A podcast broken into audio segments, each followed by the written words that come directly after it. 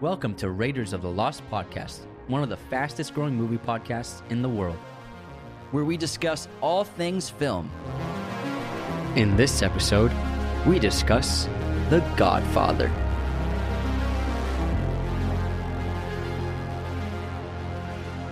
Hello, movie friends. Welcome back to the show. Anthony here. And James here today. We're finally, finally going to do The Godfather. This is probably the most requested episode we've ever had. We've been saving it. We wanted to wait like for a special occasion and also for, you know, the, the fan base to grow for the show so that'd be worthwhile doing it. And since we just saw it in AMC Dolby, it just got re-released for the 50th year anniversary. We decided let's just do it now. It's hot in the it's hot in the streets. Everyone's So talking about right it. now. So also, hot. the uh, the Paramount show coming out about the making of The Godfather, which I think is coming out very soon. Yeah. So I thought it was, we think it's a good time to finally cover it. Yeah, and we we love the Godfathers, all of them.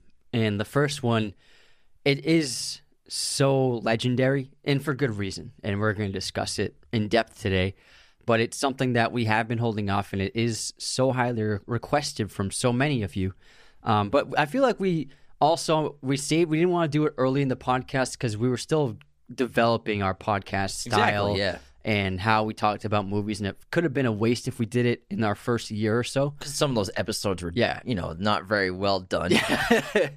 but now that we ha- we've really honed in on how we approach each episode, I think that we have something really cool for The Godfather finally, and also just being able. We weren't really planning it for this episode, but then we saw it in theaters uh, at Dolby Atmos and AMC in in Burbank, L.A., California, United California, States. United States, North America, Earth. Milky Way galaxy. but seeing it in a theater, I had seen I've seen it in theaters, but it was a long time ago, and it was like a AMC like in Massachusetts. But I, I, seeing it on this very very crisp screen, um, it was redone for 4K. Um, so everything was color corrected. Everything was uh, the vibrancy, contrast. Uh, it was retouched in every way possible. Every frame was meticulously uh, fixed and corrected from the film reels, uh, the original negatives, and it was made for a big screen. And the sound design was also improved for the Dolby Atmos experience. And I, I was just really stunned by seeing this on such a massive screen. I had not before on a screen this big. It looked beautiful. It felt like we were watching it 40 years ago, 50 years ago, and with a group of people who were very excited to see it. You could you could feel the giddiness of the room. Uh, people were clamoring for it to start, and also when it was over, everyone was everyone was applauding, and also everyone was laughing at all like the inside jokes about The Godfather. Like it's not like there are big comedic elements, but there are parts that have in time become funny and, and you laugh at, and it's enjoyable. like And- the cat. yeah, exactly. Like the cat, and like in things like that, where everyone's cracking up. Where in theaters, when it first came out, I'm sure people weren't really laughing at certain things, but now because it's so legendary and the scenes are so iconic, now it's things that the entire crowd and audience was laughing, and I really enjoyed the experience. Now, I'm sure you've all seen The Godfather, and this came out in 1972, directed by Francis Ford Coppola. He wrote the screenplay based on the book by Mario Puzo, who also adapted the screenplay with Coppola, stars Marlon Brando, Al Pacino, James Caan. The aging patriarch of an organized crime dynasty in post war New York City transfers control of his clandestine empire to his reluctant youngest son. Now, The Godfather is number two on IMDb's all time greatest movie list. It is a 9.2 on that rating score. Rotten Tomatoes, it is 97% critic score. Metacritic, it is a perfect 100. What's number one? No Way Home. No, it's Shawsh- Shawshank Redemption.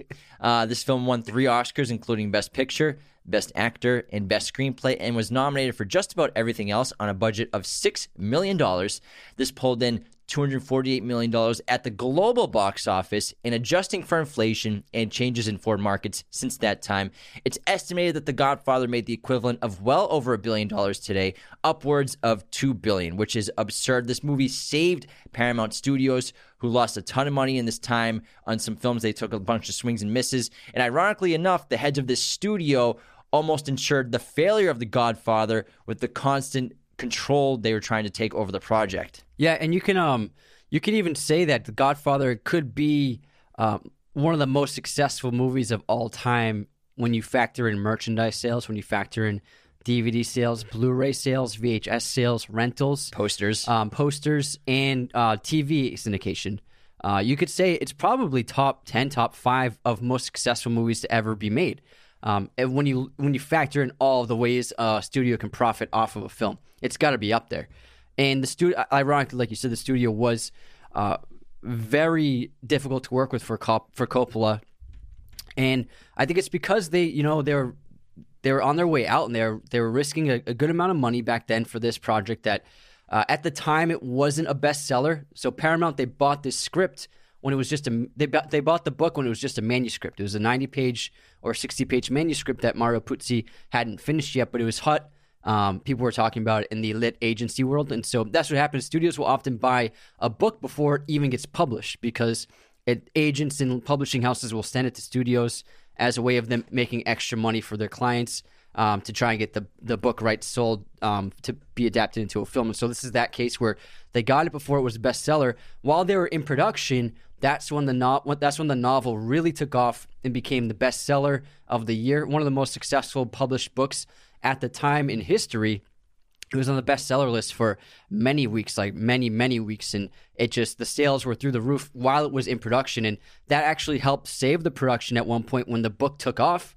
The studio was able to give Coppola more money because they felt more confident that people would want to see the movie. Because when they went into production, not it wasn't that widely known of a book at the time, and so luckily the success of the book fed into the production of the movie. Now, before we continue, the best way to support Raiders of the Lost podcast is to become a patron at patreon.com slash Raiders of the Lost podcast, where you get awesome perks like our podcast schedules. You get to see first what we're shooting. You would have known that we were covering The Godfather today. Personalized videos, Patreon shows in the show, and a weekly bonus episode that every patron has access to. And our Godfather tier patrons, they even get to pick an extra bonus episode that they choose themselves for only the Godfather tiers to see. We also launched our podcast masterclass online course last year. So for anyone who wants to start a podcast or improve their current podcast, our 22 chapter, 46 video course will give you all the secrets behind the scenes of our show. The link is podcast masterclass.teachable.com or go to our website, Raiders of the Lost Podcast.com. It's right there on the homepage. You can see all of our merch, custom movie posters, our sources of content. Follow, subscribe wherever you're listening. Thanks so much for tuning in. Hit the notification bells. And now back into the development of this project. If if Francis Ford Coppola had not been hired by the studio to make this movie, we wouldn't be sitting here talking about it, and uh, its effect on cinema would have never happened because if the studio got their way, it would have been a very different picture. They only wanted to spend two million dollars on the film in total, and Coppola kept fighting for more money. Like I said earlier, because of the success of the novel, they were able to funnel more money into it. They also wanted him to shoot the entire film in Kansas City on a studio backlot, all sets and no actual exterior locations. And they also wanted to set it in the 70s, which is when it was made uh, in the early 1970s, 71. And that's where they wanted the 72. Movie, 72. No, production, though. Okay. That's what I'm talking about. And so they wanted to change a lot about the, the novel. And the novel is a work of fiction, but it's heavily inspired by real things and real characters and real families and real dons. And it's it's supposed to take place in post World War II New York City and Sicily. And Coppola understood the importance of that to the story, especially to the character of Michael, because he's a Marine. He had just gotten back from war. It also feeds into his character of being such, we'll get into later, such a brilliant strategist. And basically, the way he his mind works is very much driven like an intelligent Marine as well. And so he fought with the studio neck and tooth to make sure that it was filmed in New York. And uh, 90% of the film was actually filmed on location in New York, which is very expensive. Uh, even movies to this day, they try to avoid New York City as best they can, and they'll build sets or shoot in like Atlanta or uh, like uh, Pittsburgh or things. Or their sound stages in yeah, Los Angeles. sound stages to, to avoid that that cost. And also, uh, he was adamant about shooting in Sicily, which also adds such another element in in that chapter of the film that is so incredible. So, uh, Francis Ford Coppola sticking to his guns really made the movie what it was. It wouldn't have been the same without him. And he did a great GQ interview where he's talking about his battles at the studio. And he actually he said he learned how to handle the studio when he was a drama student in college, uh, fighting with his professors who were trying to tell him how to direct plays, and he was trying to fight with them about how he wanted to direct plays.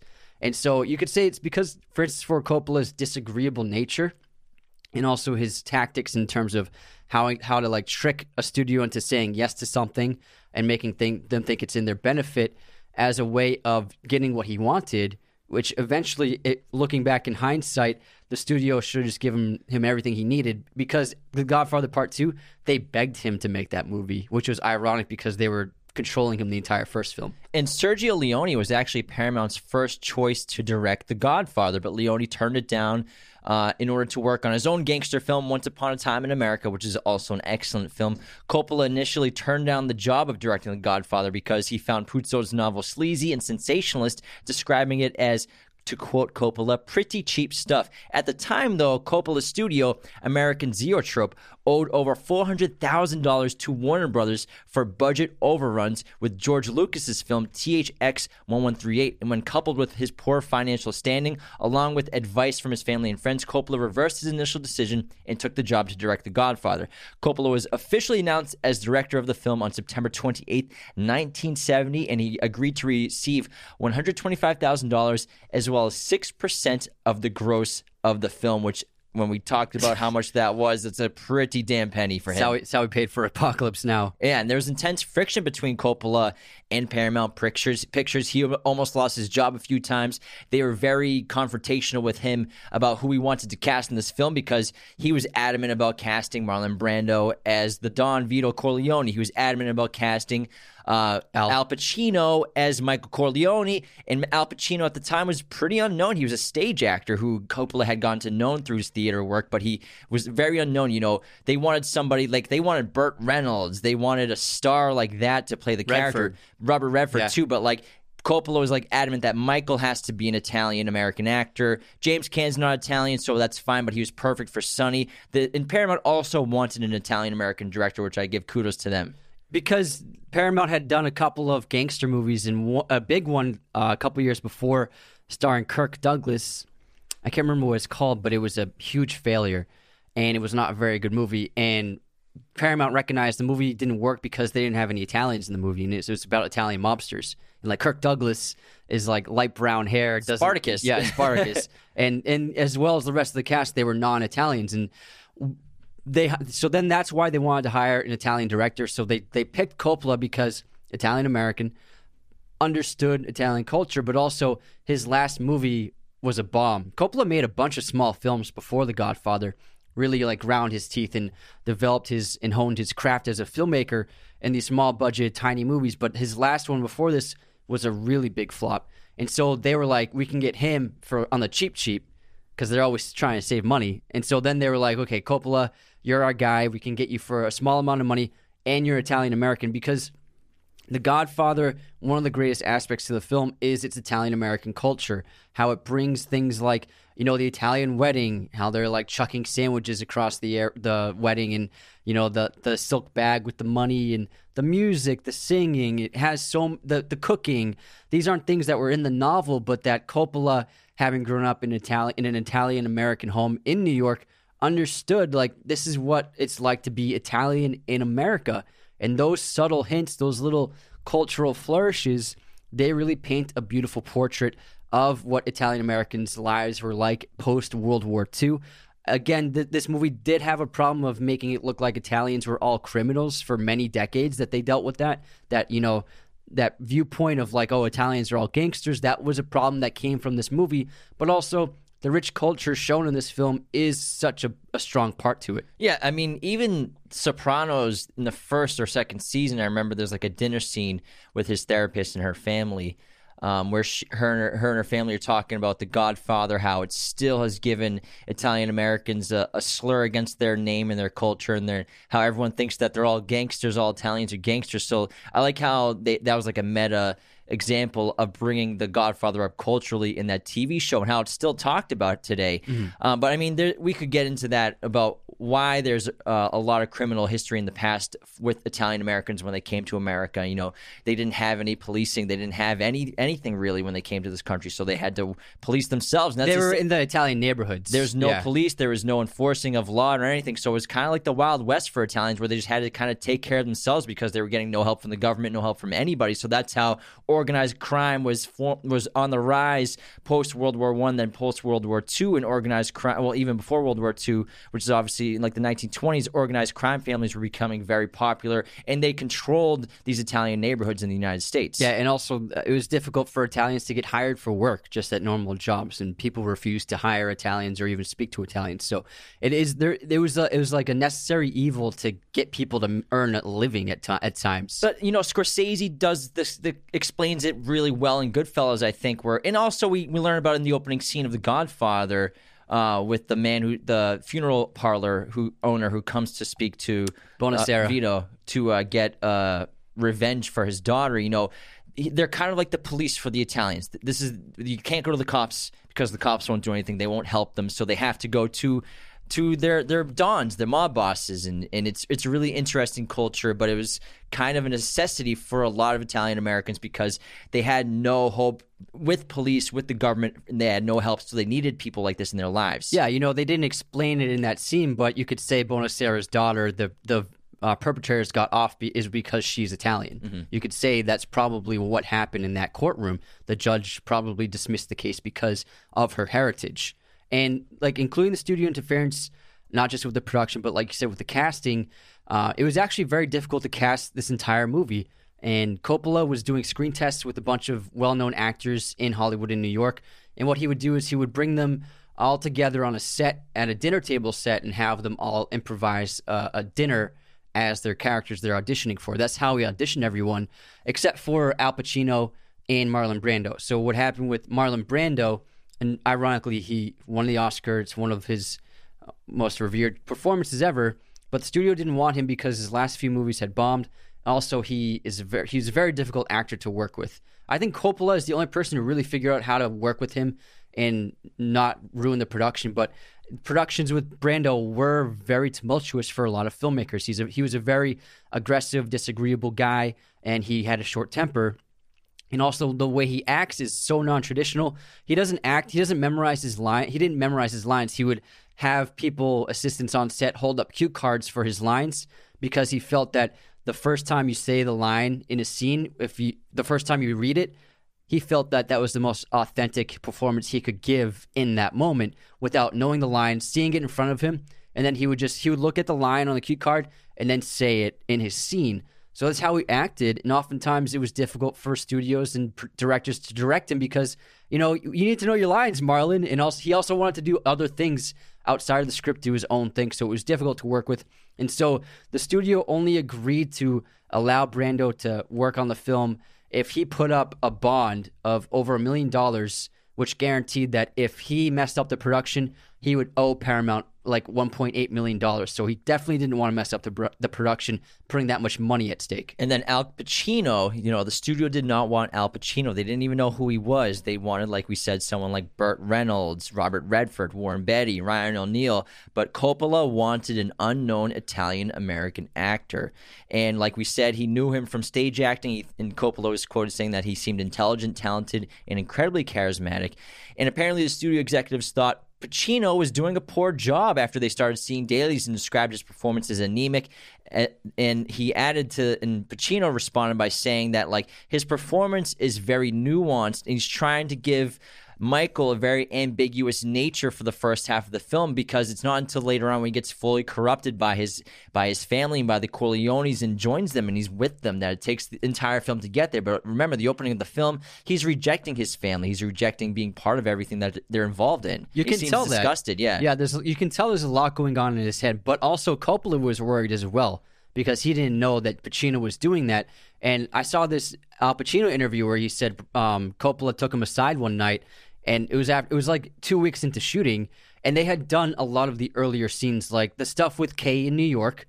They had done all that stuff early in the production. Like the first thing they ever shot on The Godfather was her, him and Kay Christmas shopping. So those scenes and also uh, the wedding scene they shot early on and the Sollozzo scene at the end. Sollozzo scene. So the in that in that performance of Michael, he's very soft spoken, very reserved, seems to be angsty and holding a lot back. It it seems like he's not showing who he really is, which I think is a a brilliant part of the character development by Al Pacino. But the the studio in Coppola didn't know that's what he was doing, and so what Coppola did was the dinner scene where he's he, where he kills the captain and Sollozzo. That was supposed to be later in the production, but Coppola moved it up ahead by over like a month, I believe, to get it early in the production as a way of of going to Pacino. He basically said, "I'm going to give you the scene. You have to film it tomorrow, and you have to show us what you can do. Otherwise, I can't promise you being on this movie anymore."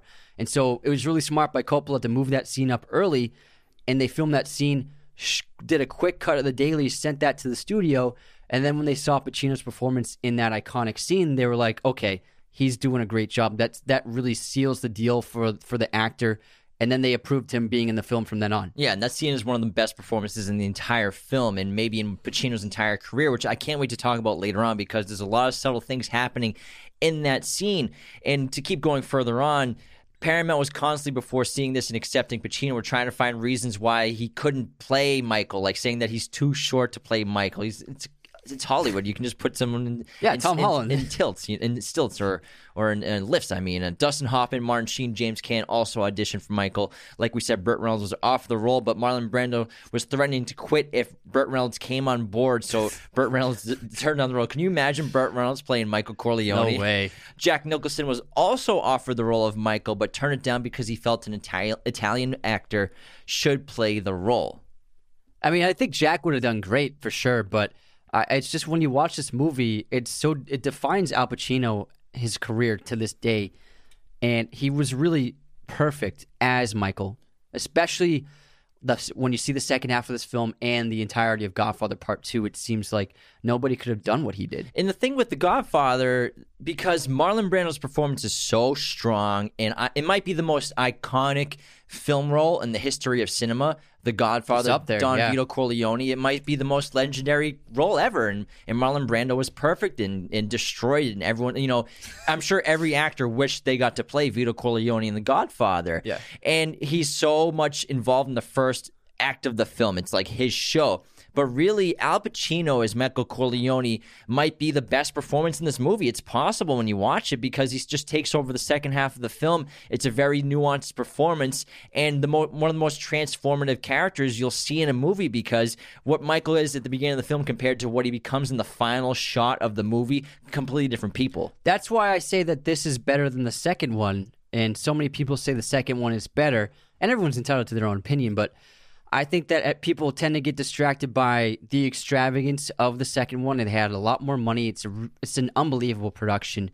And then you have De Niro as Vito back in New York when he was younger. Vito Corleone It's- origins. Origins. It's wonderful. It's a really wonderful movie, and it's a Top 10 all yeah. time. And he also won the Oscar as Vito as well.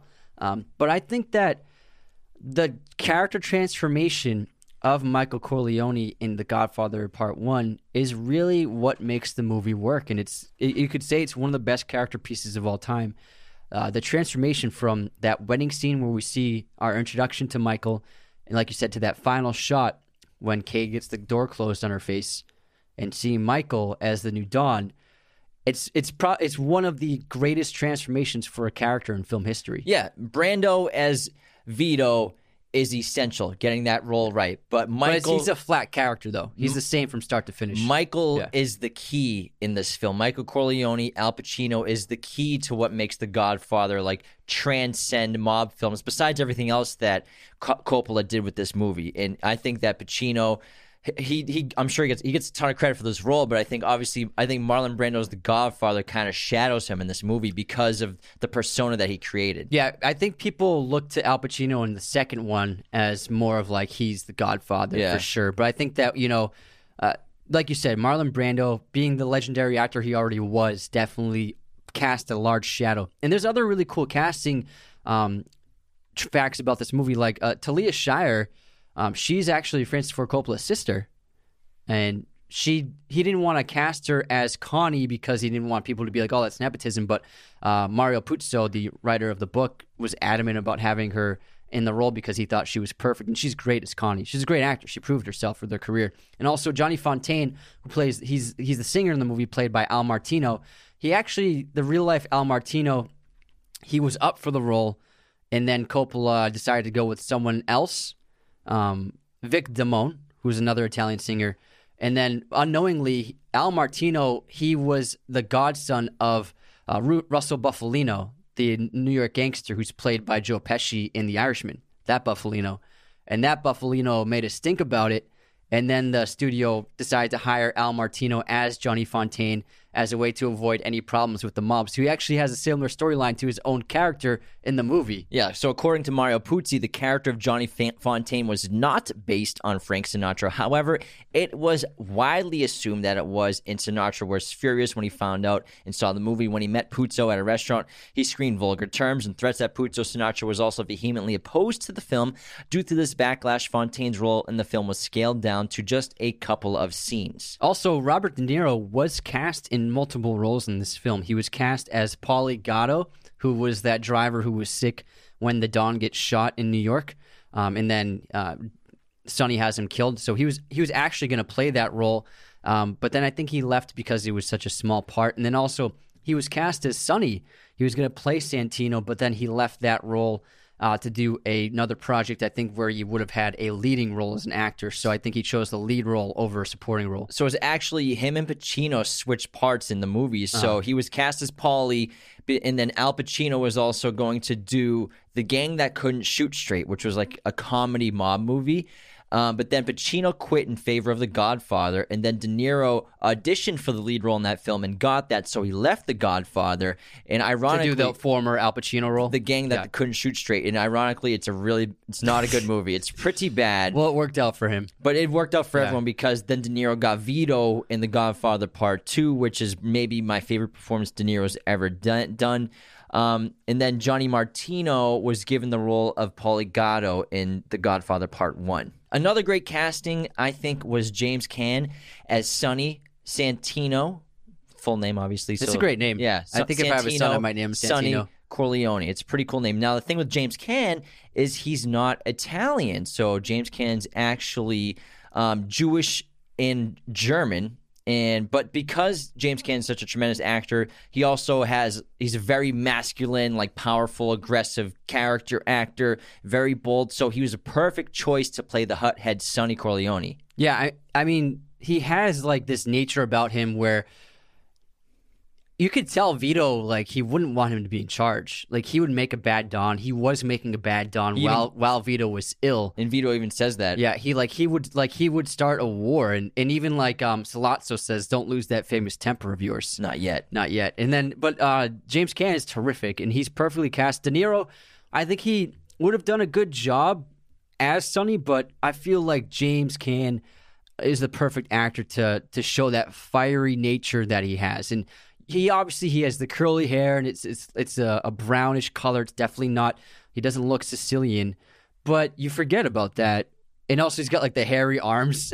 That that adds in the favor Yeah. of being Italian. Yeah. So, but and he doesn't look like he's a, a Sicilian, but With the tan, you know, yeah, it, I think they dressed him up a little bit and made him feel like he was he he was definitely part of the family. for sure. Like. Yeah. And then Tom Hagen, played by Robert Duvall, was Coppola's first choice in that role, and he got what he wanted. Tom's a very great character. He's reserved, professional, very loyal. But Tom and also Robert Duvall, they're, he's not Italian, but Tom's character is an Italian. He's German, Irish, and he's basically was an orphan that Vito Corleone took in when he was young, and he became consigliere for consigliere for Vito, first non-Italian to that position, and he has this special practice where he handles one client. That's what he tells the Hollywood producer. yeah, Duvall's great. We we love him. He's an excellent actor. He's been in so many great roles, and his role in this film is great as well as number two. It's an, another excellent role, but unfortunately, he was not in Godfather Part Three. I don't think he was asked to be in it. Um, for and I, I believe from what I read, he was unhappy about not being asked to be in Godfather Part 3 mm-hmm. I feel like he still could have been involved in Michael's story. For sure. But I mean, maybe, you know, there are hints that, you know, Michael starts to come out of the family business by the end of the first film. So who knows if, you know, it was completely relevant to what their plans were for part three. And I haven't read the books, so I don't fully know what goes on after that. And then John Cazale, who, John Cazale, Cazale. Cazale. Sorry, I always pronounce his name It's wrong. all right. So it's hard to tell. Fredo doesn't have much to do in the first film. Obviously, we we just get a little bit of a characterization in the, in the wedding scene. Then he goes to Vegas to work under Moe Greene to learn the casino business. Business, but then Fredo has a, a huge role to play. John Cazale, unfortunately passed away very young, gone too soon. And I believe Cancer. every movie he was in was nominated for Best Picture too. Yeah, yeah. These two, uh, the Deer Hunter, uh, Dog Day Afternoon. So five movies that are nominated Something for Best else. Picture. There- There's one other one. I can't. I can't can't remember. off the top of my head. I can't think of it. But I mean, he's such a tremendous actor, such a great side character actor, and just really adds so much. Even though he's not in the movie a lot, he adds so much to the family, the Italian culture, and the great characters of this film because that's one of the greatest strengths of the movie for sure is the characters. Yeah, and then Diane Keaton is really terrific as Kay Adams, Michael's girlfriend, and then his second wife. And she's, you know, she was a, a theater actress, um, very well known in the theater world in New York. That's how Coppola found her. And then after this film, she just exploded in the movie scene. She starred in uh, many of Woody Allen's films in the 70s and 80s. They even had uh, a marriage for a while, but uh, I think she was she's best known for Godfather and Woody Allen movies. but sure. she's an amazing actor. Now, is The Godfather the best film ever made? Objectively, probably. You know, it's like saying the Beatles are the greatest rock band of all time. Well, Whether you true. like them or not, That's a fact. objectively, it's true. Same with The Godfather. Now, why is The Godfather one of the greatest, if not the greatest film ever made? I think the the first is the the strength to the intrigue and mystique of the Italian mob in America, but with a very romantic approach to the story and the lack of like mob crime in this movie is is shocking. Like there, there's assassination attempts. That's about it. That's all we see for crime. We're not seeing the organized crime. We're not seeing organized crime violence. We're just seeing assassination attempts. And you know, this movie it's not trying to glorify mob violence. Mob violence is terrible. It's you know, these are not moral people. Most of them are either murderers or accessories to murder, abusers, thieves, etc. So we're not glorifying these characters, but you know, it's a very interesting and you know, accurate story to real life events. But I think just the intrigue of the Italian mob was so fascinating to people and still is today. And all, and I mean, there's so many reasons why. I mean, you, I would say if it's not the best film ever made, it's the, it could be the best American film ever made. Uh, um, and it's mainly due, I believe, to Francis Ford Coppola. It's because of him, like I said earlier, pulling this off. I don't know how he pulled it off. Honestly, I was we watched this in theaters. I was watching. I'm like, how did he friggin' do this? It's insane. Um, whether it come down to the the legendary casting, uh, Nino, um, Nino, what's his last name? The composer. What's oh, what's the composer's name? Nino, whatever his last name is. Nino's score, the the iconic Godfather theme. Uh, Gordon Willis's cinematography. Gordon Willis, um, I think he he could be the greatest cinematographer of all time. He's up there. Uh, even w- when you talk about people like uh, you know modern cinematographers like Lubezki and Deakins, but Gordon Willis he shot some of the most famous movies of all time. Uh, these movies, All the President's Men, a bunch of Woody Allen's movies, um, and he was actually called the Prince of Darkness because of how dark darkly he lit uh, his movies. You know, people who don't like the Batman, those bad those critics who were complaining about complaining about how dark the Batman is, they wouldn't like these movies either, I guess. um, but you know, this movie was iconic in terms of how it changed cinematography because cinematography and lighting went through different stages in Hollywood, and the post-war, the pre-war cinematography, and even the '50s, you have bright lights on actors uh, what they would do is they would build sets. Most most studios would build sets for any kind of movie, and then they have a ceiling full of heavy, strong, powerful lights to just beat down on the actors in different angles. So that's why if you look at older movies, oftentimes even in an interior scene, you'll see like multiple shadows for one person because there's these huge lights ab- around them inside of the studio. Yeah, they didn't have fast lenses. They Yeah, couldn't get as much light to exactly. the camera like you can today. Exactly. Well, they could. They just didn't. It wasn't really. Um, it wasn't. People didn't really spend time trying to develop that craft.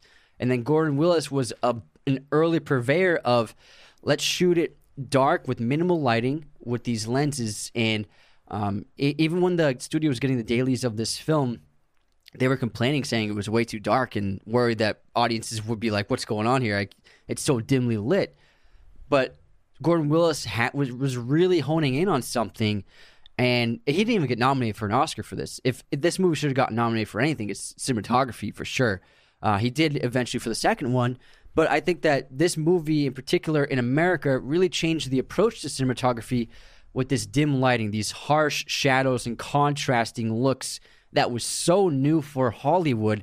Uh, people were not used to seeing this. One of the reasons why he did it was because Al Pacino's makeup it didn't look. I mean, uh, Marlon Brando's makeup didn't look great with bright lights on it, and so he decided to shoot him with like overhead lights with very minimal lights. That's why Marlon Brando always has like this overhead light with deep shadows. To it showed off the makeup better, Made him look older. made him look older, and didn't reveal the the slightly nuanced um, uh, imperfections of the makeup. Because Marlon Brando is 47 years old in this movie, but he looks like he's in his mid 70s Yeah. for sure. And the lighting is, is He's barely older than like Robert Duvall. Basically, yeah. Yeah. He's, he's so and he's Marlon Brando. He's a handsome guy. So how do you transform him into the Godfather? Yeah. And also, you know, he lit it so dark to as a metaphor to mirror, you know, the events and the characters of the film. And I think the opening sequence, the opening scenes are a great metaphor, and it, it show that because we have this. It opens in this dark room, this dim room. It's very quiet. And it's where we're learning about Vito Corleone, the Don, the Godfather, and with Bonasera, and he's trying to get the request on the day of his daughter's wedding. You know, no Sicilian, no Sicilian can refuse a quest, request on the day of his daughter's wedding. And contrast this dark room, you know, Uh, like I said, these are not moral people. Even though Vito seems like a hero to the audience, and we empathize and, and we root for him, he's still a villain. He's a he's a he's a bad man. He gets he kills people. You know, he's a criminal, an organized mob boss. Although he'll kill people for just cause. Like he's not going to yeah. kill these guys. Yeah, I mean, he's going to mess them up. But we learn more about that in, Yeah. in The Godfather Part Two with his origin story. origin house of Vito. Corleone. um, but you know, we contrast this dark room, the secret world that he keeps hidden from his family that isn't part of the of the family business.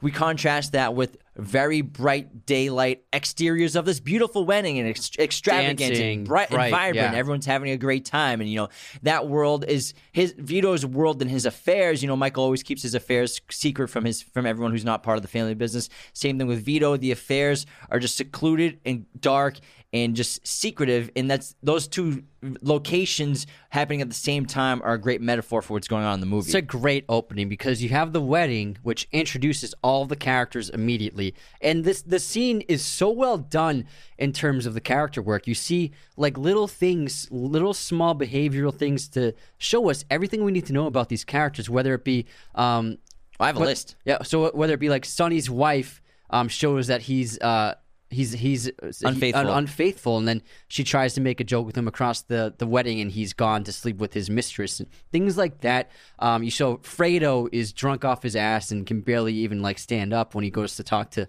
to Michael and Kay.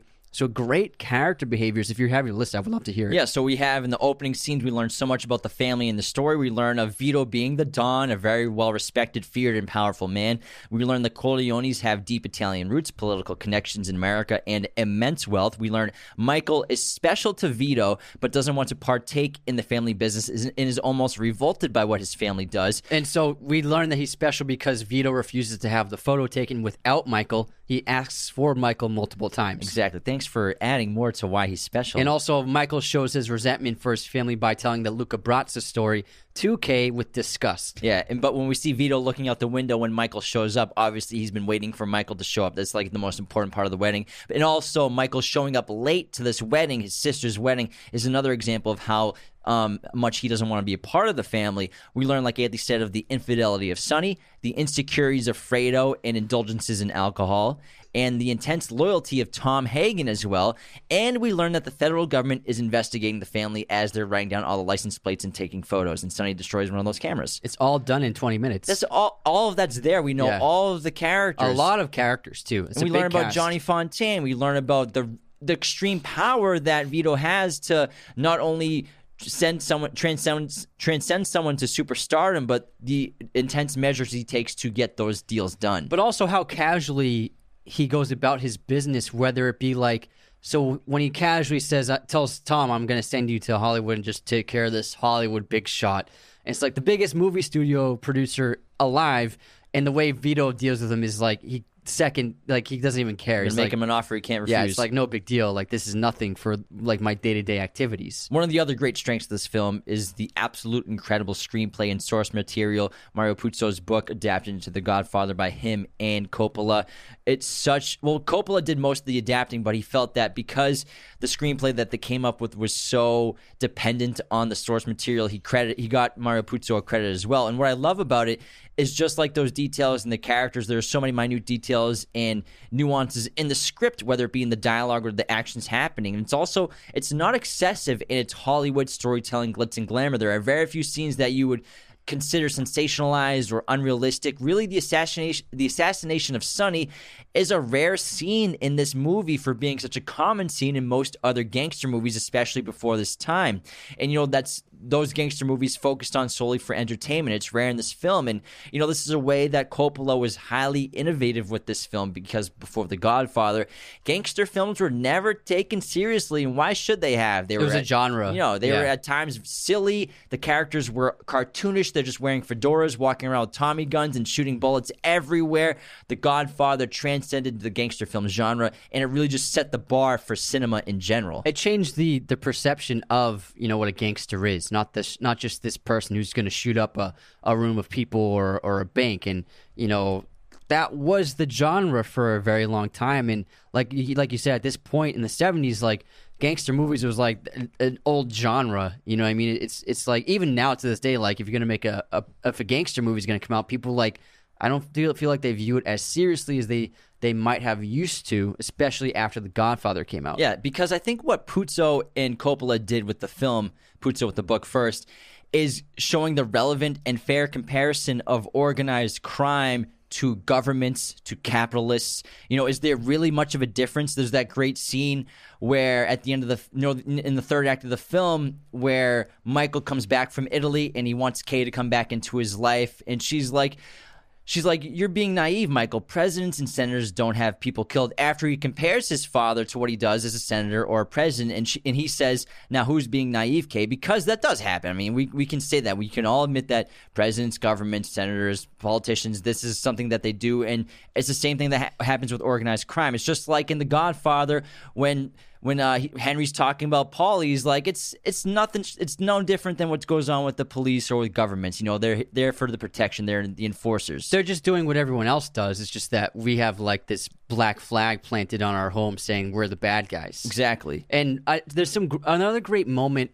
Speaking of Kay in the wedding, which really informs her character and what happens with their, her relationship with Michael, especially in the second film, but uh, for sure towards the second half of this film is when he he doesn't want to tell her the Luca Brasi story uh, because he knows it will probably scare her um, and make her, make her look at her his family in a poor light. Although he's clearly let on that his family's involved in the mafia in some capacities because she doesn't seem like too surprised. But you can clearly see that Kay's number one thing is don't lie to me. Is her number one thing is just tell me the truth. Uh, that's all I want is the truth from you, Michael. And ironically, that's what she never gets from Michael, even by the end of this film. And it's it's a tragic story for Kay because she loves this man, and all she wants is to him from him is to be open, and that's something that Michael can never be. And so that's a great introduction to her character, and you already know her motivation and her mindset being in the relationship with Michael, which ends up being ironically tragic. I also really adore the themes of this film family, loyalty, power, loss of innocence, corruption, evil, capitalism. I also love the location jumps. We're in New York City, we're in Los Angeles, which is crazy to see the shots of the Chinese theater on Hollywood Boulevard. It looks completely different. Um, Sicily, going to actually shoot in Sicily, spending a, a lot of time there.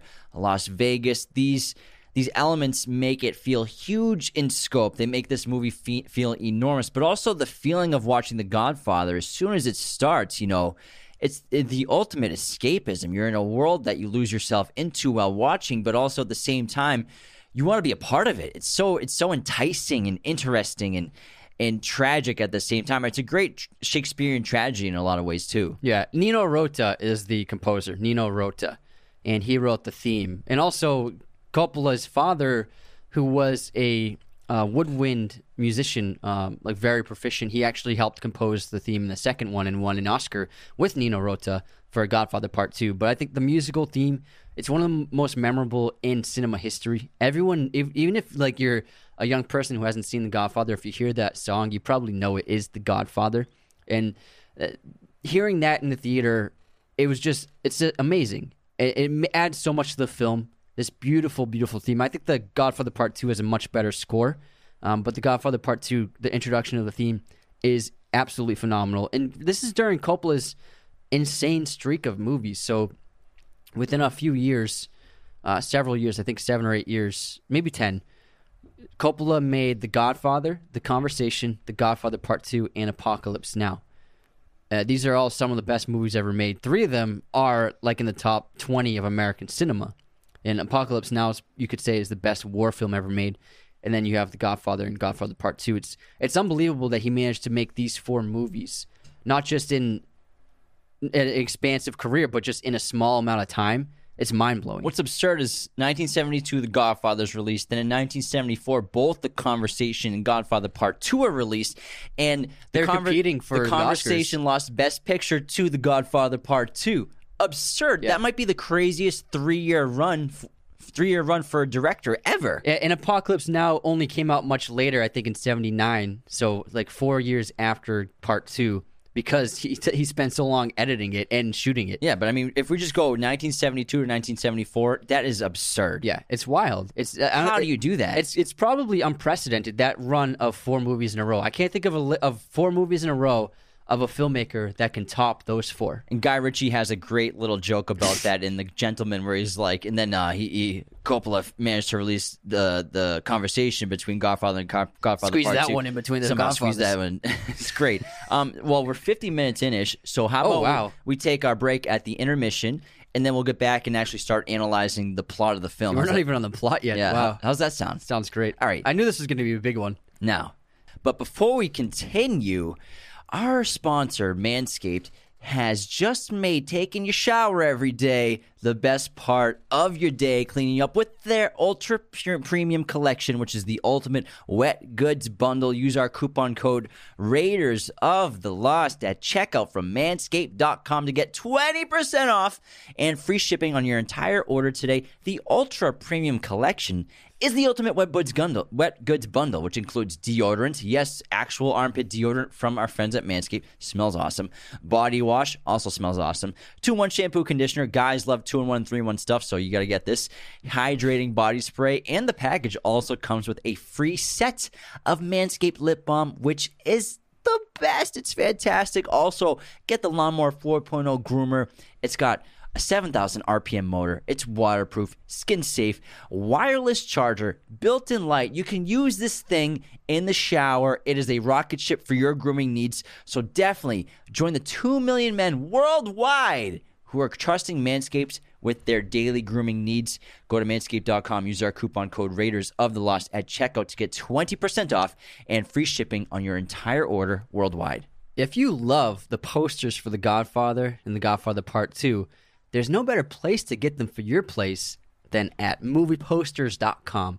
Use our special promo code Raiders10 to get 10% off your order today. Movieposters.com has a gigantic selection of pretty much every movie and TV show imaginable in their arsenal.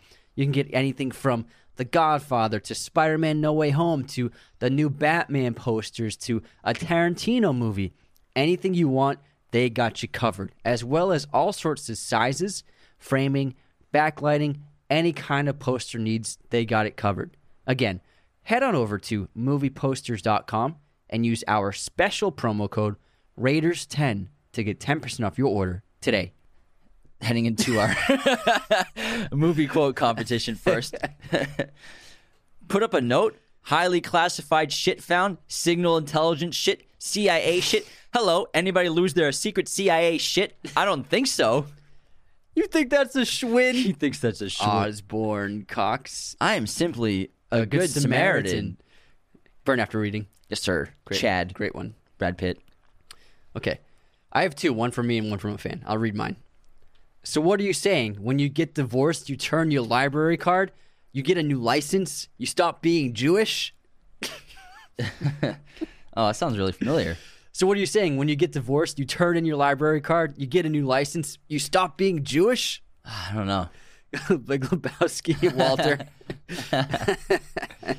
and then, Goddamn amateur. fucking amateurs. and then uh, uh, we have a quote from Mac Wells. Really? I live in Queens. Did you put that together yourself, Einstein?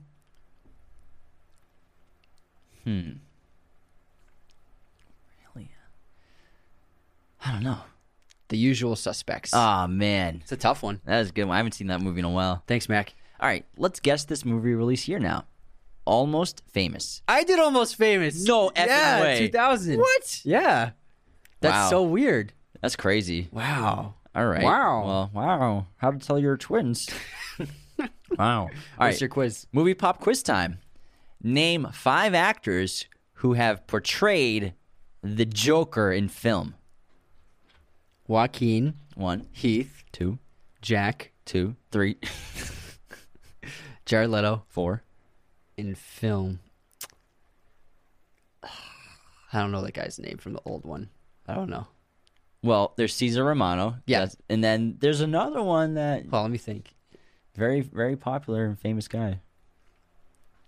Um, Very famous guy. Very famous, like wicked famous. Like played one of the most iconic characters in film history. famous. shit. Um, trying to think of jokers. I don't know. Mark Hamill. Oh, because Phantasm is movie. It's a movie. Yes, Mask sir. of the Phantasm. Yeah, he's he's done ten voicings of the Joker actually. Yeah, and but that's the that's the film release though. the big one, the big movie one. Yeah. yeah, the uh, the animated series, but also yeah, Justice League. No, but the yeah. Batman Mask of the Phantasm. Yeah, Return of the Joker is another one. Mask of the Phantasm. That's the yeah, theatrical one. release. Yeah, the animated, 1992, I believe, something like that. I was just thinking live action. Yeah, I knew that's he- why I it was knew he kind of a trick question. Yeah, you're a fucking asshole. Hey, watch with the f bombs. You're like Sorry. dropping them like crazy. So I just love. I gotta The edit these Godfather. out. I'm making your job hard. Just know they're all in the intermission. Just all you need to know. Okay. Here's my quiz question. What is the name of Philip Seymour Hoffman's character in The Master? Oh, um, give me a sec. Oh man, god damn! I've seen this movie like eight times. Then it should be easy for you. I know. oh man, I'm really disappointed in myself right now. That's not coming to me. Last name Dodd. Last name Dodd. Um, first name, last name ever, First name greatest. last name Dodd. First name ah D Dodd. Todd Dodd. I forget Rod Dodd. What's the, Lancaster. Lancaster. Oh, I got the last name, so I'm not completely disappointed in You're not completely wrong. Yeah. You got a half credit. yeah, It's a great name though. yeah. Lancaster. That's a good name. Like it's a city city in California. Todd Dodd. Todd Dodd. All right. Um, who we got for haters? We got some unsubscribes. Oh, we got some unsubscribes. This is a good good batch of unsubscribes. Okay. so uh, you made a video talking about the uh, ridiculous negative reviews of the Batman because he doesn't smile in the movie.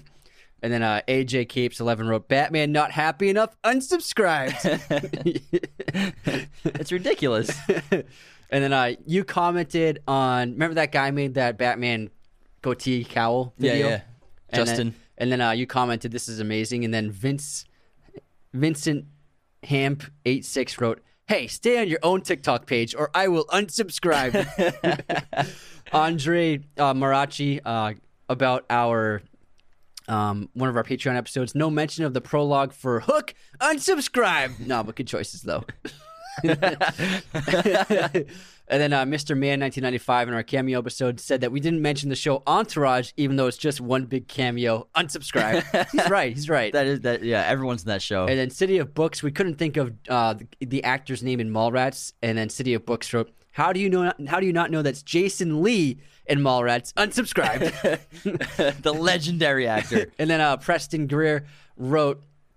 Uh, the villain of the Karate Kid is the teacher. We couldn't think of his name, so we just called him the teacher. it's U.S. Army Captain and Sensei John Kreese. Unsubscribed. That's great. And our Godfather Patreon shout out for today is our great friend Brooke Shanks.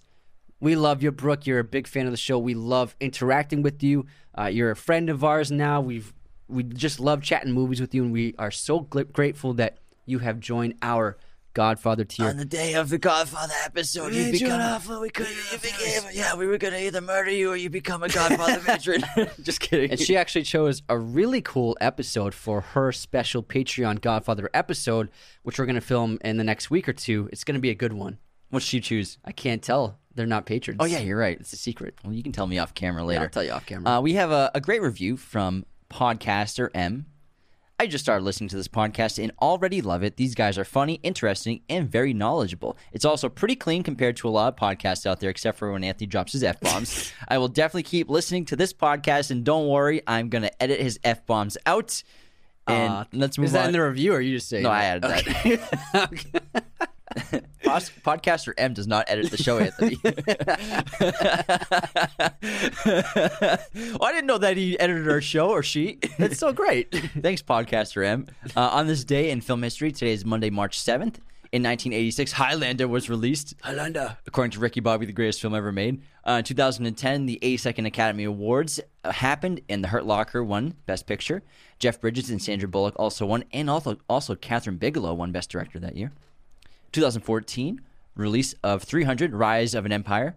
And happy birthday to Bryan Cranston, Rachel Weisz, Jenna Fischer, Wanda Sykes, and Matthew Vaughn. What do you got for streaming recommendation? Little Miss Sunshine on Amazon Prime. It's a great little comedy. I forgot to do my streaming rec, so I'm gonna double. I that. did too, but I just quickly looked at Amazon. What's your second? Oh, so you you you also forgot to do it too. Well, I- did I just say it? My my streaming recommendation is to go to the cinema and see the Batman. That's not streaming. Well, it's, it's streaming because I say it is. it's streaming from the projector onto the screen. That's. I mean, you're technically right. That's correct.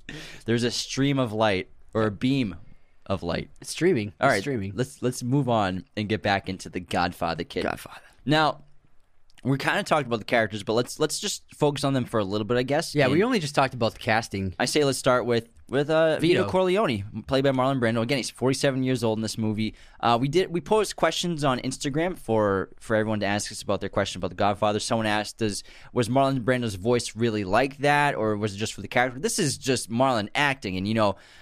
It's one of the most incredible and embodied performances in film history. And Marlon Brando, you know, he helped change the game of acting and pioneer actors. And uh, He cre- he basically in almost he. You can say he invented method acting. basically in a way. Yeah. And, you know, he he improvised a screen test with Coppola to, in order to get the film because, like we said, Paramount didn't want Marlon Brando in this role, and even the pr- the president of Paramount Pictures was quoted by. Uh, By Coppola, me. by Coppola saying Marlon Brando will never be in this motion picture unless he does all those things that Anthony said, the stipulation. Um, and t- for the screen test, he put a bunch of Kleenex in his mouth, shoe polish in his hair. He wanted to create that bulldog look that he wanted to for Vito.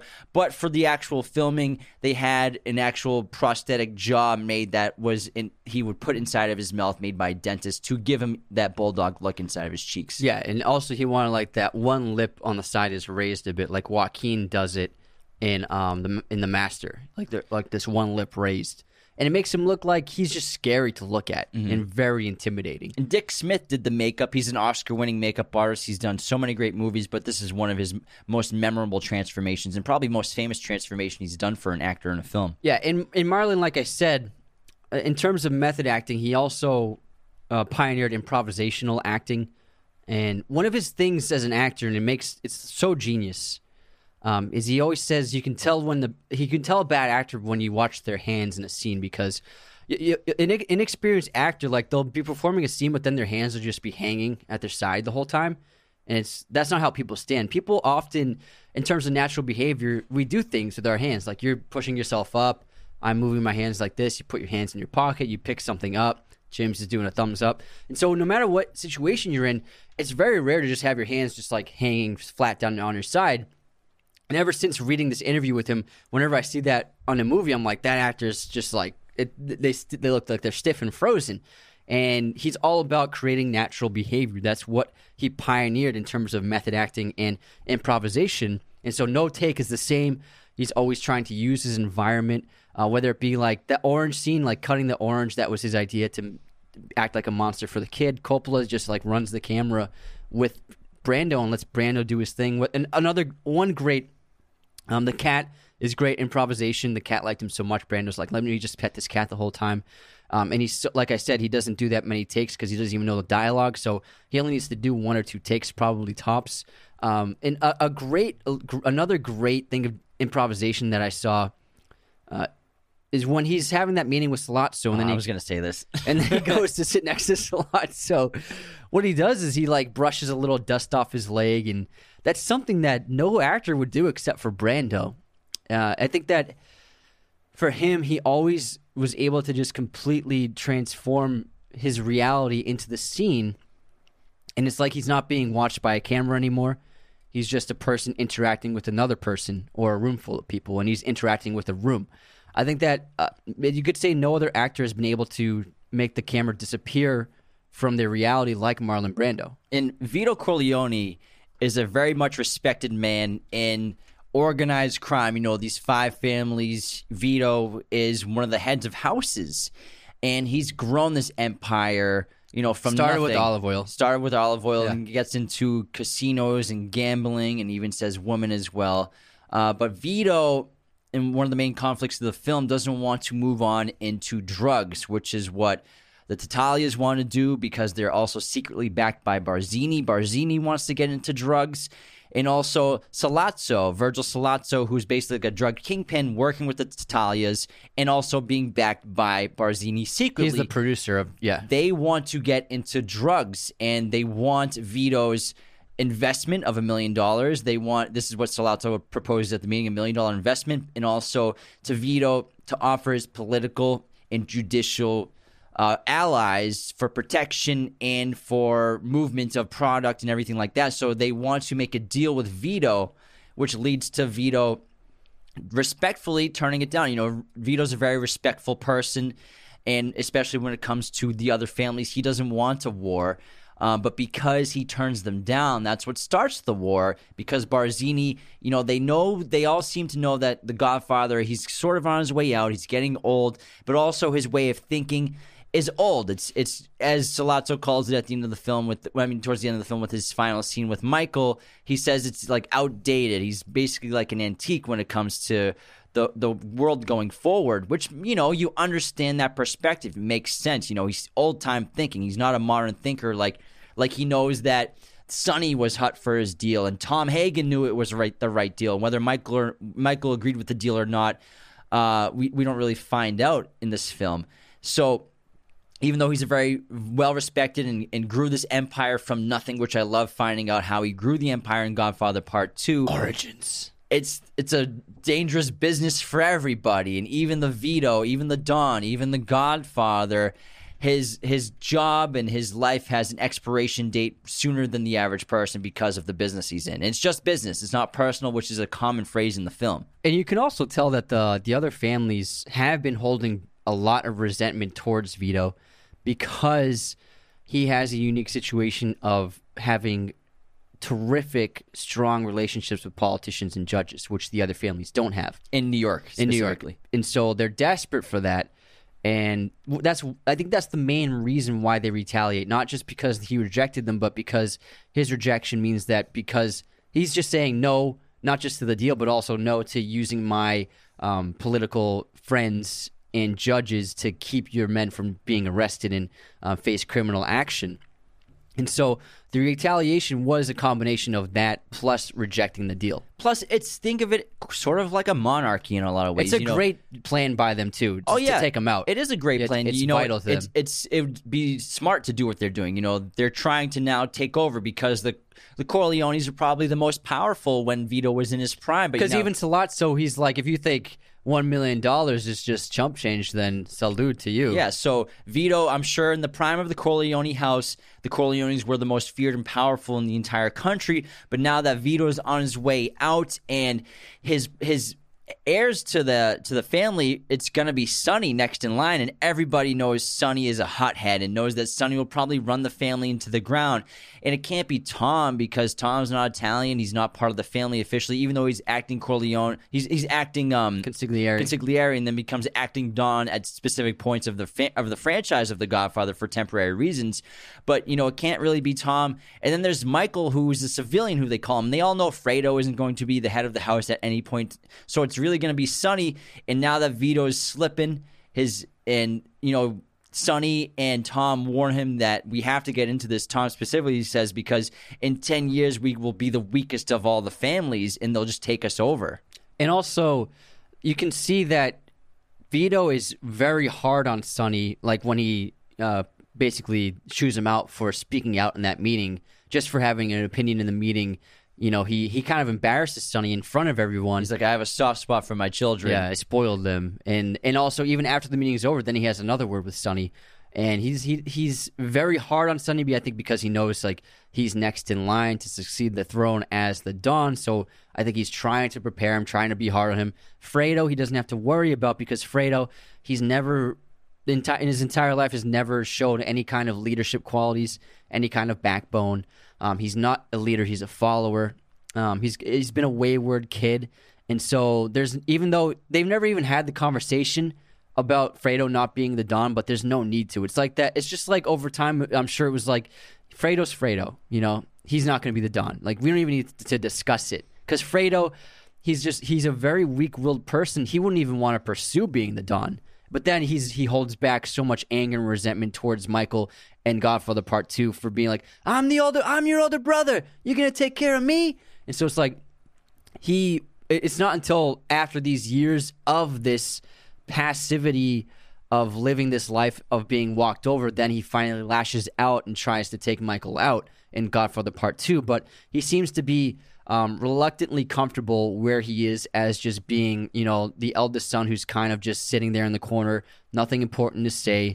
Um, his he loves his dad. He and he, will even he'll even drive drive his dad as his driver. He's like hat when Paulie's sick, he's like I'm happy to get the car pop. It's like he's he's like willing to be a driver. Whereas you know a great example of of of Fredo showing those qualities is Michael? we- we- I mean no Fredo, Okay, and we get okay. and yeah let me continue. Let me continue, guy. And a little Sorry. um you know a little foreshadow of Godfather Part Two is when you know the second half of the film when Michael's in charge of the family and then they go to Vegas and Fredo's been there learning the casino business under Moe Greene who took him in under under part of the deal because Vito and the Corleones bankrolled him when he started his casino out in Vegas. So he took Fredo under his wing during the war, and it was uh, a sort of protection in a way for him as well.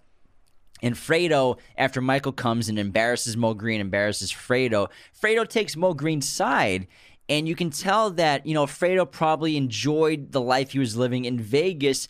And he probably seemed like a hot shot until Michael came in and messed everything up for him and, and made deals that he didn't agree with. That's when he starts to build the animosity for Michael that just brews deep down until he eventually, I'm sure we've all seen The Godfather Part 2. We're about to spoil it for a second, where he eventually betrays Michael in Part 2. That's an excellent point because it seems as though Fredo.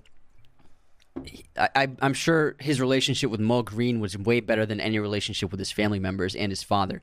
Like it was the brother he always wanted. You know, someone who actually like let him do things and spoke to him in probably a more loving way and actually gave him real responsibilities. And then what's Michael do? He takes him out Yeah. and takes his casino from him. I mean, I'm sure from Fredo's point of view, he's like, "What the hell are you doing, Michael? Like, what, what, what are we supposed to do? You didn't even tell me you were going to do any of this. You just do this without informing me." But I think that's actually an indication that Michael would have sided with his father on the drug deal because he does- Probably. because he goes to the casino business as, with his father's advice as opposed to getting into drugs. and then he tells Kay at the end of the when he goes to get her back that the Corleone family will be completely legit, legitimate very soon. he keeps telling her that over and over again. Now, Michael, he seems to be uh, Vito's maybe not his favorite son. Maybe if you don't want to say he has, I'd say his favorite. but he's his most you know he he has the highest hopes for Michael for sure. And Michael's a decorated Marine, a war hero, but we never learn of his exploits from the war.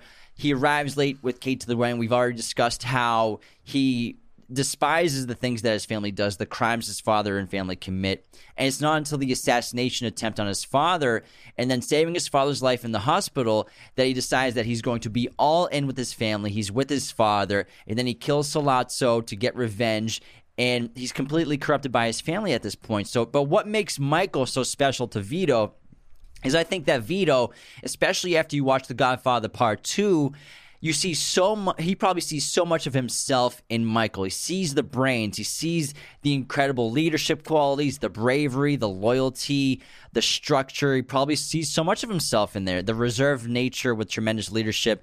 And he eventually wanted Michael to be the one pulling the strings of everything. You know, even though Vito has immense power, wealth, and connections, he's still like the great graphic of the poster, not pulling the strings of the world. That's what he wanted Michael to be a Senator Corleone or Governor Corleone. We'll get there, Pop. We'll Even get there. president. Maybe one day.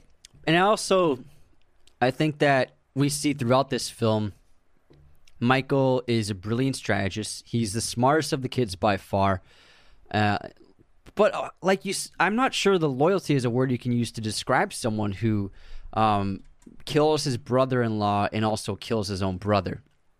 So loyalty, I think that Vito saw a lot of his own qualities in Michael, but I don't think he saw the the really dark, cruel side of Michael ever. I think That's a that's, good point. I think that's something that Michael always hid from everyone, because Mike, because Vito, you don't look at Vito like he's a villain. You know, he's he's he's very he loves his family very much. I don't think he would do anything to ever harm his family in any for any reason. But Michael, on the other hand, by the end of this film, and especially by the end of the second film, you look at him like he's a villain, like he's a true anti-hero. And that's the difference between Michael and Vito. Michael has a lot of Vito's qualities, but he also has an extremely dark nature to him. This cruel, um, ruthless quality where he will he won't forgive anyone for anything. Um, and I think one of the one of the best depictions of this is um, when Kay's asking about um, Connie's husband. What's his name? Uh, him getting killed. Uh, uh, Carlo. Carlo about Carlo's death, saying that she thinks that he killed Carlo, and then um, just Kay asking him this crazy question, like this can't be true, but her him her asking him this question, he freaks out on her. He's like, he's like, only once. I'll let you ask me about my business just once, and then you see like because he seemed to be so sweet to her in the opening of the film, and seemed to be very warm and even kind. But now I think this is his true self. I think he was guarded and trying to be that. He was trying to be a, a husband, trying to be a good boyfriend, trying not to be himself, not a Corleone, not a criminal. And then by the end of this film, I think that's his true self. It's not. It's not. You could say it's not so much that he's going through transformation, but he's finally unraveling the true Michael Corleone inside of himself. And then this is Kay witnessing it for the first time.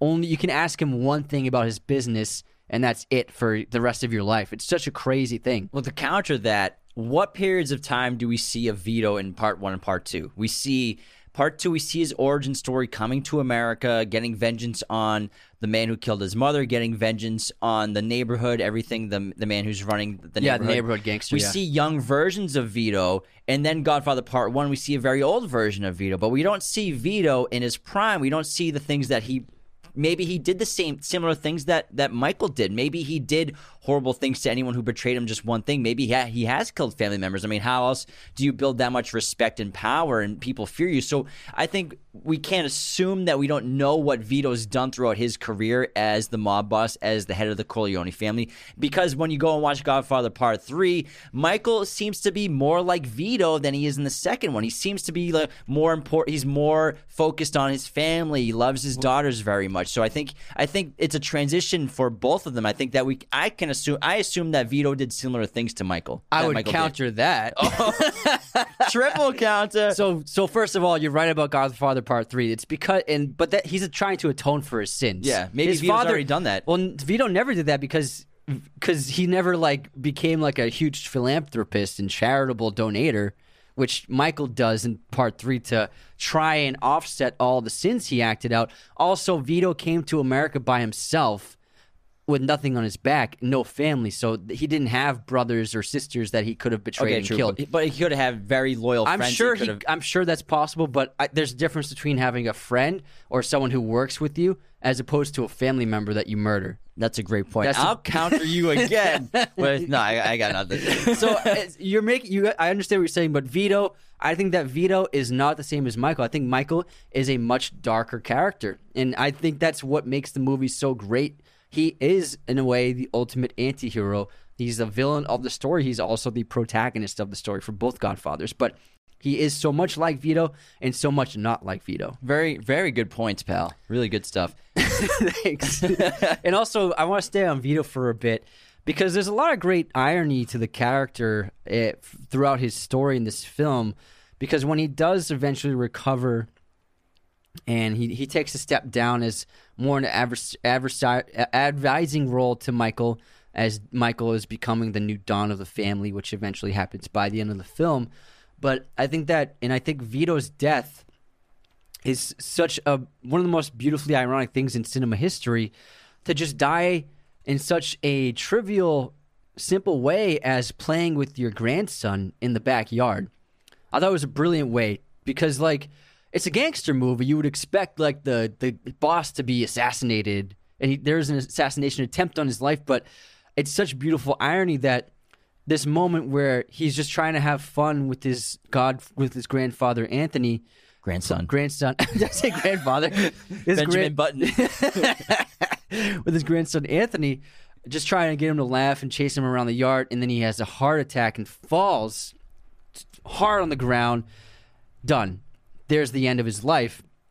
The greatest gangster alive in the world, and he's done in the backyard garden. I think that was such beautiful irony for the character Yeah, and true. unexpected. And obviously, we can assume that you know he had health complications from all, he took five bullets into his body. So, but still, you're right to die of a heart attack in the garden with his grandson in a completely innocent scene is very ironic for the character. Yeah, I thought it was really beautiful. Now, there's so many other great characters, but I kind of want to just set up the war for the film and what's going on. So we've already, War! so we've already talked about how Barzini, we find out, is the secret person who's in the secret family that's backing Sollozzo, and he's also backing the Tattaglia family. So the Tattaglia, He's trying to take the Corleones yeah, out. he's trying to take them out, and t- the Tattaglias are a pawn to him. Sollozzo's a pawn to him, and Emilio Barzini is the head of the Barzini family and Corleone's rival, but was respected enough by Don Corleone to be invited to the wedding of his daughter Connie. That's the guy, and if you don't remember, in the in He the sits wedding, at the head of the table in the big meeting. but no, Yeah. in the uh, yeah, but at the wedding, he's the one who has the camera film taken out of the guys who takes a photo of him because he doesn't want a trace of him there I all. love that. I love that moment. And so Barzini, he does multiple things. He he uses the Tattaglia family, like we said, as a as a pawn to approach Vito Corleone, introducing traffic kingpin drug lord Sollozzo. I mean, drug pin king lord Sollozzo to Bruno Tattaglia. Barzini also uses Carlo to get to assassinate Sonny. So he uses Carlo to make that farce with Connie, and he, he horribly beats her to have Connie call um, Sonny. Sonny, who he knew would leave immediately yeah. hysterically to come after him, and, ha- and they were waiting at the uh, the toll to take him out. And Carlo betrayed the Corleones because they wouldn't give him an actual job in the family. They gave him just like nothing, scraps. And so He wanted to have a bigger part to play in the family, but they wouldn't. Now, Barzini, they have two assassination attempts on the Don Vito. The first one was they thought was going to succeed when they shot him five times while he was picking fruit with his son Fredo. And then the second assassination attempt, which they didn't get to get close to him, was when he's in the hospital by himself, and Michael comes back from New York to go see his father in the hospital, and no one's there. And Vito is able to work with Enzo, the baker, who was also part of the one of the requests of a guest at the wedding to make sure he stays in Italy so that the baker's daughter could marry him. He's the son that that man's talking about. He's he helps uh, Michael make it seem like they are armed men guarding the hospital so that the gangsters that Barzini sent couldn't assassinate Vito. So there are two assassination attempts by the Barzinis, the Tattaglias, and Sollozzo on the Don Vito, and they all fail. And then after this, the assass and then we don't see it, but Sonny, when he's acting Don while Vito is in the hospital and sick upstairs, Sonny takes out Bruno Tattaglia, Tattaglia's son, for revenge on the hit attempt, and then that's when Sonny gets taken out by the Tattaglias and Barzini, and then it starts a war. But in order to try to stop the war momentarily, that's when the Don Vito, when he's healthy, calls the meeting of the five heads of houses of the families to offer peace with the Tattaglias. But at this time, he's like, we don't know yet that Barzini's behind the entire thing. And Vito ensures the Tattaglias and the rest of the families that he will not be the one to, to break the peace. However, he says that if anyone, if anything happens to Michael, if he be sh- struck by a bolt of lightning, then he will get revenge. Because Michael's still a civilian at this point in the film. Exactly. No, yeah, No, not yeah, yet. This yeah, is when he's yeah, in, sorry, yeah. This is, so this is when Michael's After, yeah, he's hiding in in, Italy, Sicily. because then we have the assassination by Michael on Sollozzo and the captain. There's a really subtle hint in this scene that motivates Vito later on because Vito Which scene? The the heads of five heads of five families, yeah. Because Vito says after that meeting, it's then he says, "I didn't. I thought I was Tattaglia, but it was Barzino all this time. Barzini, yeah. Barzini all this time." So what gave him that? What gave him that information? Why would he decide? Why would he come up with that? And I think the the hint in the meaning is Barzini is the one who's very upset about how Don Vito has all the politicians and all the judges in his pocket and he won't share them with the other families. That to Vito was the biggest hint that Barzini is the one who was behind all of this to try and take him out to get his political contacts.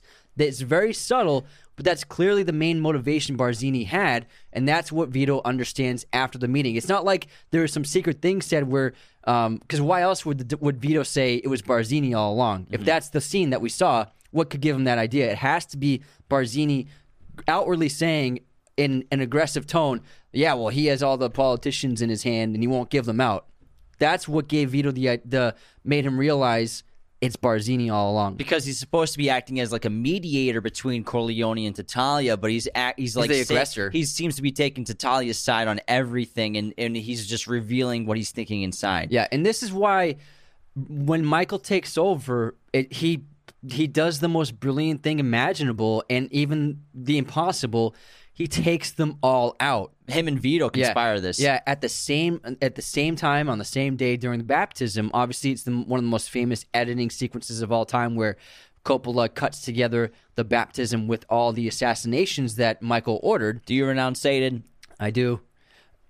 And but this was the only this is the only play that the Corleones had in order to survive because they were going to keep coming after them time and time again until the Corleones were either dead or too weak to continue on. And so it was the best play Michael could have done by taking all of the families out. One of my favorite points of The Godfather and sequences in the film is after Michael goes to the hospital, saves Vito with Enzo, um, doesn't lose his cool at all. You can see a great character trait here where Enzo is shaking. He can't even light his own cigarette because I'm sure anyone would be after they almost get killed because he doesn't have a gun or anything. He's not a, he's not a killer. He's not a mobster. Whereas Michael, because he's a former Marine, he's a hero. He's very controlled, reserved, and keeps his cool under pressure. Keeps calm.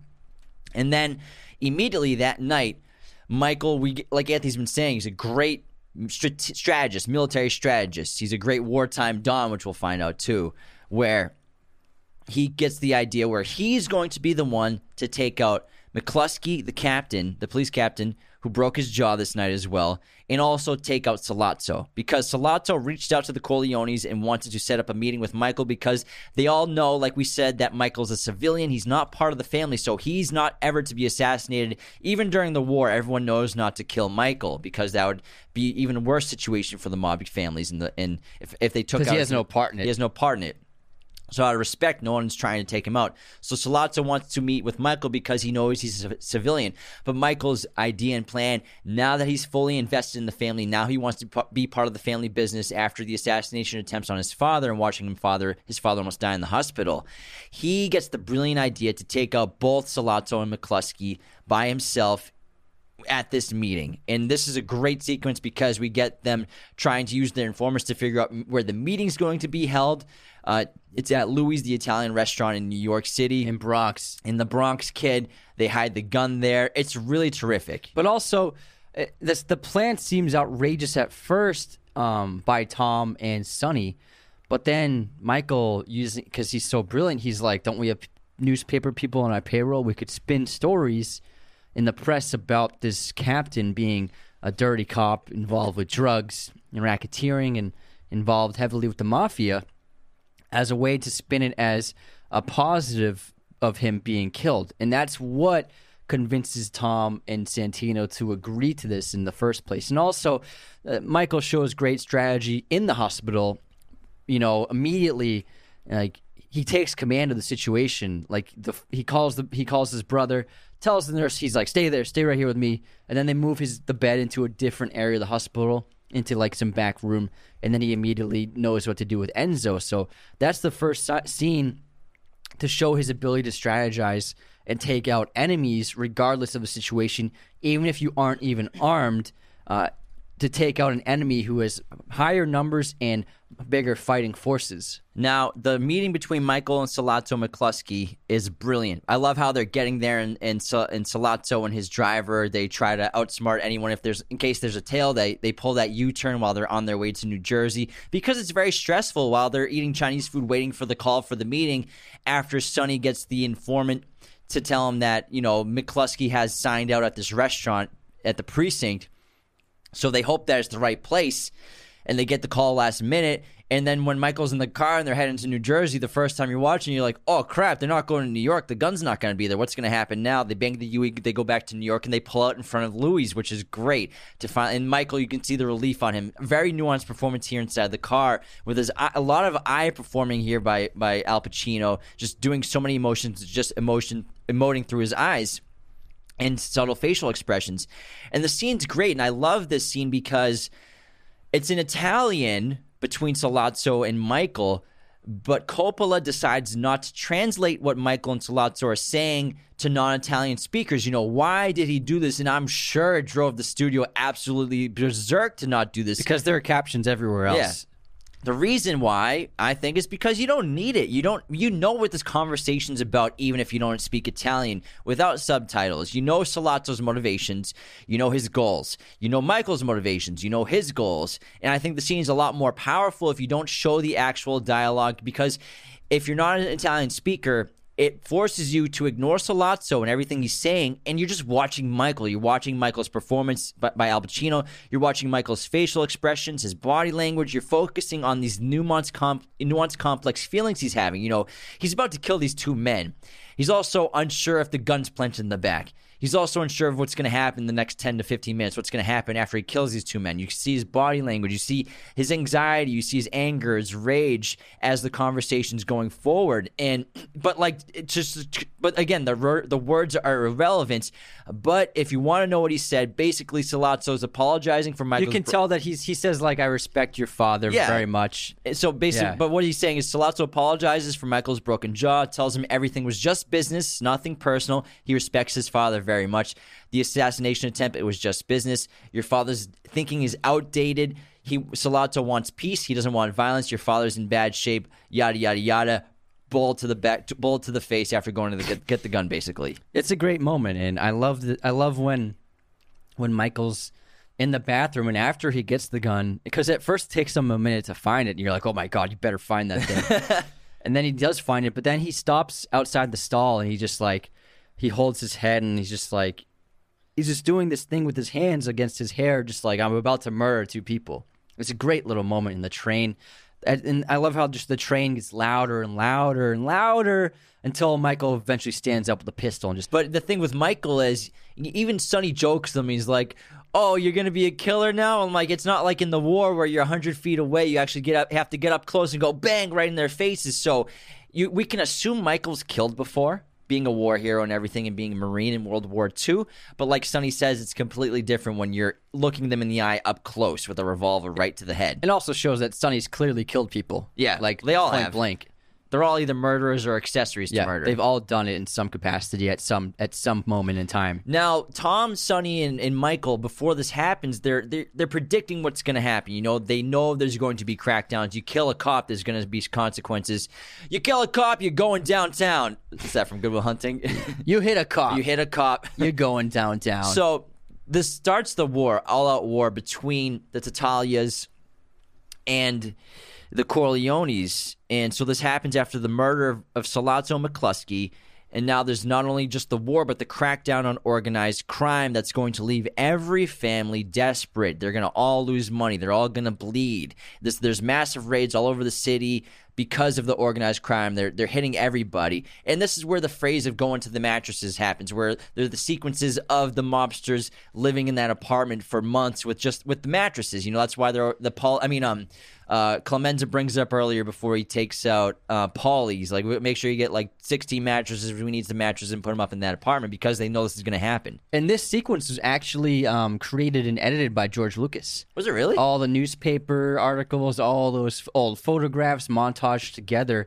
He did it as a favor to Coppola for f- helping fund THX 1138. And so uh, he actually used real crime scene photos and real newspaper articles um, illustrating like real deaths within the mafia across New York City. And so all those photos are real. And he cut it all together using like he's a special effects and visual effects whiz, made it really interesting. And so you can thank George Lucas for that awesome montage. And then Michael goes to Sicily to hide out for at least a year. And this this sequence is incredible. You know, to actually be in Sicily. You know, Paramount wanted him to like, can't you shoot it somewhere else that looks like Sicily? Can't like, you show it in Kansas City? No, we got to go to Sicily. And I love when Michael's there. You know, he meets and marries Apollonia. Um, but unfortunately for Michael, while he's there, Barzini got word that he was hiding in his father's hometown of Corleone, Sicily. He bought off one of Michael's bodyguards there, Fabrizio, who planted the bomb in Michael's car. Instead, the bomb killed Michael's wife, Apollonia. I love this sequence because Michael's story has three chapters. He has the chapter of him reluctantly of him avoiding his family business and then entering the family business, and then him hiding in Sicily and starting a new life, and then him um, back in New York, um, slowly becoming the new Don. So it's three great chapters for the character.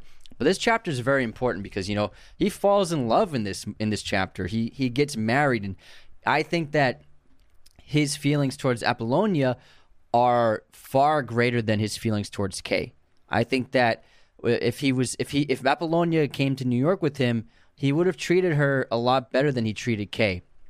Um, I think that his de- I think the death of Apollonia uh, informs his you know bitterness and resentment he ends up having for his wife, um, because I would argue that Michael never loved Kay. Um, I don't think he ever did. I think he tried to. I think that he when he was trying to be someone else, trying not to be a Corleone, I think that he was like, I want to be a boyfriend, I want to be, I want to be a husband to this woman. I don't think he truly loved Kay. And I think an indicator of this is that phone call that he gets where Clemenza makes fun of him, like, "Why didn't you say you loved that girl?" And I know it's he's on the surface he's trying to save himself embarrassment from the guys in the room of saying "I love you" to your sweetheart, but I think it's an indicator of him not truly loving Kay I think if you know if Apollonia was on the phone, he would say he, he would say I love you to her, and then also um, he abandons Kay uh, without any sign of when he'll come back to see her. He doesn't give any, any indication of how long he'll be gone, but he basically abandons her to go to his family. This is when he goes to the hospital in New York to visit his father, and then saves him. And then also when he does return from Sicily, he's back for over a year in New York before, before he finally goes to find Kay. And when he does go to Kay, it seems as though it's pretty clear that his intention with Kay is just a, a mother to father children for him so that he can carry on the Corleone name, carry on the, the, the family because Sonny's gone. Uh, Fredo, he's not going to have any kids, and he's not really part of the family truly.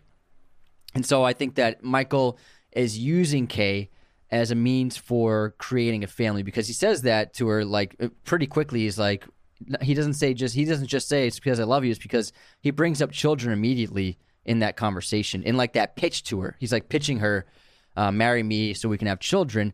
I think his main intention with Kay, after losing Apollonia, Apollonia, I don't think he could ever love again and so Kay becomes a mother only to him. Yeah, I think he goes to Kay for selfish reasons as well. I think he he can control Kay, and like yeah. you said, he just wants to use her for children. Um, I think he he probably still loves her. Maybe I'm not. It's, it's hard to tell because I don't. I really don't like they're in love in the beginning. But again, he's trying to be something he's not. Exactly. But uh, what you can say is he does trust her, I'm sure. He trusts her with being part of the family and everything like that. Um, but yeah, it's it's unfortunate to, to, use her like that, just to to be someone to make children with him to carry on his name. Because he's never going to open up with her because he he refuses to ever tell her about her family business. I would say Vito was probably more open with his wife. It's not. I mean, we don't know that for sure, but I I would say so. It's possible. Now, while um, Michael's in Italy, we get word uh, right before the assassination and killing, accidental killing of Apollonia, which was intended for Michael. He gets word from New York, bad news that Sonny was assassinated, and so now. Now, after the assassination of Sonny and the killing of Apollonia, Michael comes back to to America, comes back to New York. This is when the heads of the five families meet, which we've already talked about. And then My- Michael and Vito start to plan the future of the house. And so now Michael is acting head the family of the um, the family. You keep saying like Game of Thrones, like the house of houses, like Game of like House Harry Corleone. Michael's now head of the family of the Corleone crime syndicate.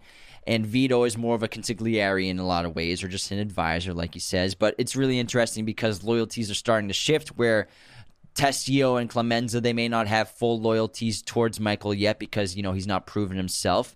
But also, Michael and Vito seem to have a secret plan that they won't even share with Tom Hagen. And that plan is really genius because Vito knows that as soon as Vito dies, which he I'm sure he knows is going to be soon, Barzini is going to make a move against Michael and against the Corleones. And he knows that whoever comes to Michael with a meeting from Barzini will be the person who's betraying and is the traitor and ends up being Tessio, even though it's great how Coppola and um, Puzo kind of make it a, make the assumption or make it seem like Clemenza is going to be the one because Tessio stays and shakes Michael's hand in the office when Clemenza doesn't. And is the one who gets them to plant the gun. He's like, I know Luigi's. It has that, that yeah, Louis toilet, the old fashioned toilet. So he helps aid them in killing um, the other two. But then Michael's like, it's it's obviously, well, Tessio's always been smarter than Clemenza. It's the smart move. It's just business, you know, a common phrase in this film. But, you know, Vito predicted all this. He knew all this was going to happen. And then after Vito dies, before they can all make a move against Michael, I'm sure he worked with Vito on this plan as well, where they, he decides to take out all of the other heads of how, heads, of, heads of families. He, he does the, the baptism sequence where after Vito's death, before Barzini moves on him, they Michael takes out the heads of the other families before they can hit him. So Michael, during the sequence, it's brilliant, is literally becoming godfather to Connie and Carlo's Child, while also becoming the godfather to the Corleone family, stealing his position with blood and death. So, Mike, so metaphorical. And Michael has an alibi during this whole thing as he stands godfather to Michael Francis Rizzi. And during the sequence, Michael and Michael's men take out Emilio Barzini, Moe Greene, Victor Stracci Philip Tattaglia, and Carmine Carmine Cuneo. And it's great Coppola saved all of this bloodshed for basically the end of the film. Uh, you know, we said gangster films they were littered with violence. It's something that always was expected. Other than the Sonny the Sonny attack, uh, you didn't really see that much. And that Sonny attack is a, is a great death scene, one of the best ever. But this is truly just like incredible writing, uh, incredible directing and editing, just in one of the best edited sequences, and just the irony of someone renouncing Satan while he's ordering the deaths of many people at the same time. It's just so genius. Such one. It's this movie has like three main acts, and it's like this third act. Once it, it gets going, you're like, how is this movie still so good? It's it's unbelievable. And then we get the complete transformation of Michael Corleone into Don Corleone. Now you could say Michael is just pure evil. He's a murderer. He then, after the sequence, has his brother in law murdered, Carlo, after making him confess to working with Barzini to plan the assassinate the assassination of his brother Sonny on the freeway, makes his sister a widow.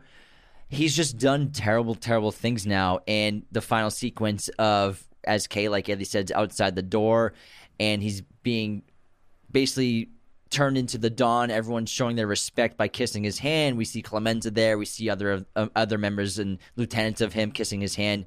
And now he has become the Don of the Corleone family. And now the Corleones are the most powerful family in the United States. And what's interesting about Michael is he seems to be enjoying it. I think that's that scene with Carlo it's it's very indicative of Michael seems to he seems to be relishing in his new power.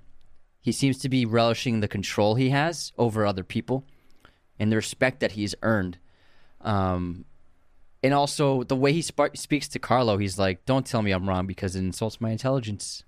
You know, he's he's so like peak level anti-hero villain at this point. I think it's a terrific scene and it shows I think that really shows his dark nature that sequence that scene where and also his his ability to just lie to someone's face like I'm not going to make my sister a widow right after that I I'm I'm going to watch you die by my man's hand like right outside. Because him which he learned this from Vito he knows how to make his enemies comfortable relaxed and drop their guard. Vito and Michael do this. When Michael comes back from Italy he's now head of the family and in order to lull Barzini into sort of like this false sense of security and confidence, they let Barzini start to muscle them out of different areas of their crime syndicate, of their their resources, you could say. This makes Barzini feel very confident, drops his it makes him more vulnerable, and this allows them to get to Barzini really easily when he just has one other guy with him at the time of his assassination. So the same thing he does with Carlo is like you say, he's like, I'm not going to make my sister a widow. I'm not going to kill my my godfather's father. Like, well, I'm not going to do something like that. Here's a ticket. You're going to get on a plane. Just never come back. I never want to see you again. Uh, just confess to me that you did it and let me know who you worked with. Okay, it's Barzini. Get in the car and go to go fly away. And th- these are things that Sonny would have never been able to do. He would have never been able to hold his temper. He would have gone after everyone with guns blazing, and he would have. I think that Sonny Santino, if he had remained Don, he would have destroyed the Corleone family, and it's because of his just natural temper and fury that he has. He's un- his inability to think. He he feeds off his emotions. He's a very emotional person, whereas Michael seems to be cut off and very closed off and very unemotional. Um, the only emotional moments he has are when he yells at Kay at the end, and also when he um, when he saves his father's life. You can you can say those are the most emotional moments for Michael, and when uh, Apollonia Apollonia dies. Um, but other than that, he he's able to really master himself and his emotions, which makes him uh, a master Don during wartime. Another great example is cutting Tom Hagen out of what's going on behind the closed doors. There, he cuts him as consigliere. He just becomes a lawyer for the family at the end of the film, basically, and he outs him. And you know, it's a curious decision. Tom doesn't understand why, but Vito just reassures him that it's the best thing to do. You know, he's, you're not a wartime consigliere. Even Sonny says that to him. If I had a wartime consigliere, I wouldn't have to deal with this stuff. So Michael understands that what he has to do is just. To, Tom would have never approved. Yeah, probably something like that. Yeah, that's why they took him out. Mm-hmm. I mean, not took him out, but that's why he was out. So he doesn't completely let emotion determine his decisions. Yeah, I mean, because Tom also thinks about you know repercussions and you know the effects that actions have, whereas Michael and I'm sure Vito understood that if they didn't do this, there was no way they would have survived the long run. And one of the most important elements of the baptism sequence and the assassinations is killing Moe Greene because even though you know what Michael did to Moe Greene is exactly you could say what Vito did when he was helping Johnny Fontane get his career. He's like makes them an offer, ten thousand dollars for Johnny Fontane's contract, and he asks Mo Green, "What what what's a price to buy your casino?" And after the refusal, uh, with Vito, he used Luca Brasi to hold the gun to the guy's head to sign a contract for thousand dollars to let go of Johnny Fontane. And here, Michael just assassinates Moe Greene and takes control of his casinos in Las Vegas. Yeah, it's it, it's just a brilliant play by him, and also. I, I never really see this talked about this, but this movie has a great bookend. Um, it has bookend moments of loyalty. So the the movie both starts and ends with um, someone kissing the hand of the Godfather, and so obviously in the opening scene with Bonasera, um, when he shows fealty and loyalty and kisses Don Vito's hand in loyalty and thanks for um, honoring his request. You know, it's it's a traditional thing that Don Vito has dealt with. It's happened to him many times. And then the end of the film, Michael, his final transformation into the Godfather, is his lieutenants kissing his hands in fealty and loyalty. And it's this really terrific bookend of the trans- transfer of power from Godfather to Godfather. And it's in that moment that Michael becomes the Godfather, I think. Um, and it's a really brilliant bookend to this film. Um, I don't think it's really talked about too much, but I've always seen that as like such a great way to parallel Vito and Michael. Oh, absolutely agree. 100%, kid. 100%. 100. And that's when he's even called Godfather for the first time. Exactly. Yeah, you're right. It is the first time. I got a ton of fun facts we can do. All right, that that's pretty good analysis of the Godfather, I think. How about we just do some trivia and fun facts and wrap it up? I would love to. All right, what you got? Okay. Un momento. Okay. During an early shot of the scene where Vito Corleone returns home and his people carry him up the stairs, Marlon Brando secretly put weights under his body on the bed as a prank to his co stars to make it harder for them to lift him up the steps. Lenny Montana, who plays Luca Brasi, was so nervous about working with Marlon Brando that in the first take of their scene together, he flubbed some lines. Director Francis Ford Coppola liked the genuine nervousness and used it in the final cut. The scenes of Luca, Luca practicing his speech were added later. Cinematographer Gordon Willis earned himself the nickname the Prince of Darkness since his sets were so underlit. Paramount Pictures executives initially thought that the footage was way too dark until they were persuaded otherwise by both Willis and Coppola that it was to emphasize the shadiness of the Corleone family's dealings. In The Godfather, the cat held by Marlon Brando in the opening scene was a stray cat that Coppola found while on the lot at Paramount Pictures. It was not originally called for in the script. So he ended up putting the, the cat in Marlon Brando's lap, and the cat's purring was so loud that it muffled some of Marlon Brando's dialogue. As a result, most of his lines had to be looped. That cat loved Brando. His purring so loud. James Caan improvised the part where he throws the FBI photographer's camera onto the ground and breaks it. The other actor's frightened reaction is actually genuine because they weren't expecting it. Caan also improvised the idea of throwing money at the man to make up for breaking his camera. As James Caan put it in an interview, where I come from, if you break something, you replace it or you repay the owner. Marlon Brando, like I said earlier, did not memorize most of his lines and read from cue cards during most of the film. As a matter of fact, Marlon, who was the father of method acting, was famous for this. He felt that doing a cold open type of reading for the camera and then using that very first unpracticed take was the best way to get an authentic performance. He did the exact same thing for Superman during the set for Krypton, which was filmed with cards pasted here and there on the walls for Marlon Brando to read his lines for the first time in each scene. Despite winning the Oscar for Best Actor in a Leading Role by Marlon Brando in The Godfather, Brando famously rejected his Oscar to shed light on the indigenous people of America and give them a voice on the world's largest stage. Sacheen Littlefeather stunned Hollywood when she was sent on behalf of Marlon Brando to reject his 1973 Oscar for Best Actor. She promised Marlon she wouldn't touch the Oscar at all. All right, that wraps our episode on The Godfather. I'm sure you can probably guess what the next episode's going to be after this one. uh, we loved talking about this movie. This is both one of our top 10 greatest films all time, top five for sure. Uh, one of our favorite movies. It was so fun to finally talk about it. We hope you really enjoyed this episode as much as we enjoyed talking about it. Take care, everyone. Raiders of the Lost podcast is a mirror image production. Sound mixing done by Jacob Kosler. Opening music by Chase Jackson.